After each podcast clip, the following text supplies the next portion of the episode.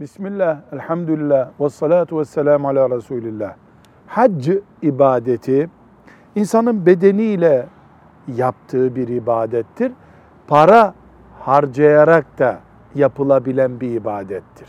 Hem paranın hem bedensel gücün bir araya geldiği bir ibadettir.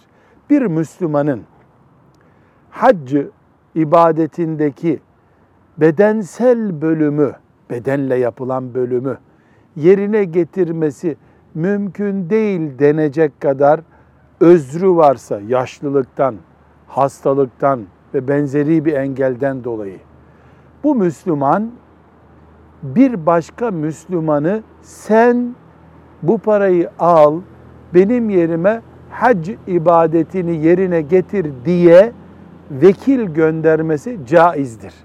Hac ibadeti bu şekilde vekaletle yaptırılabilir. Ama oruç vekaletle yaptırılamaz. Namaz vekaletle yaptırılamaz.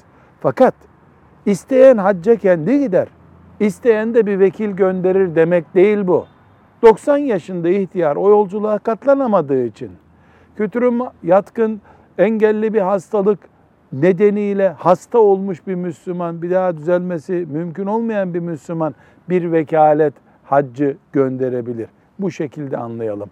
Velhamdülillahi Rabbil Alemin.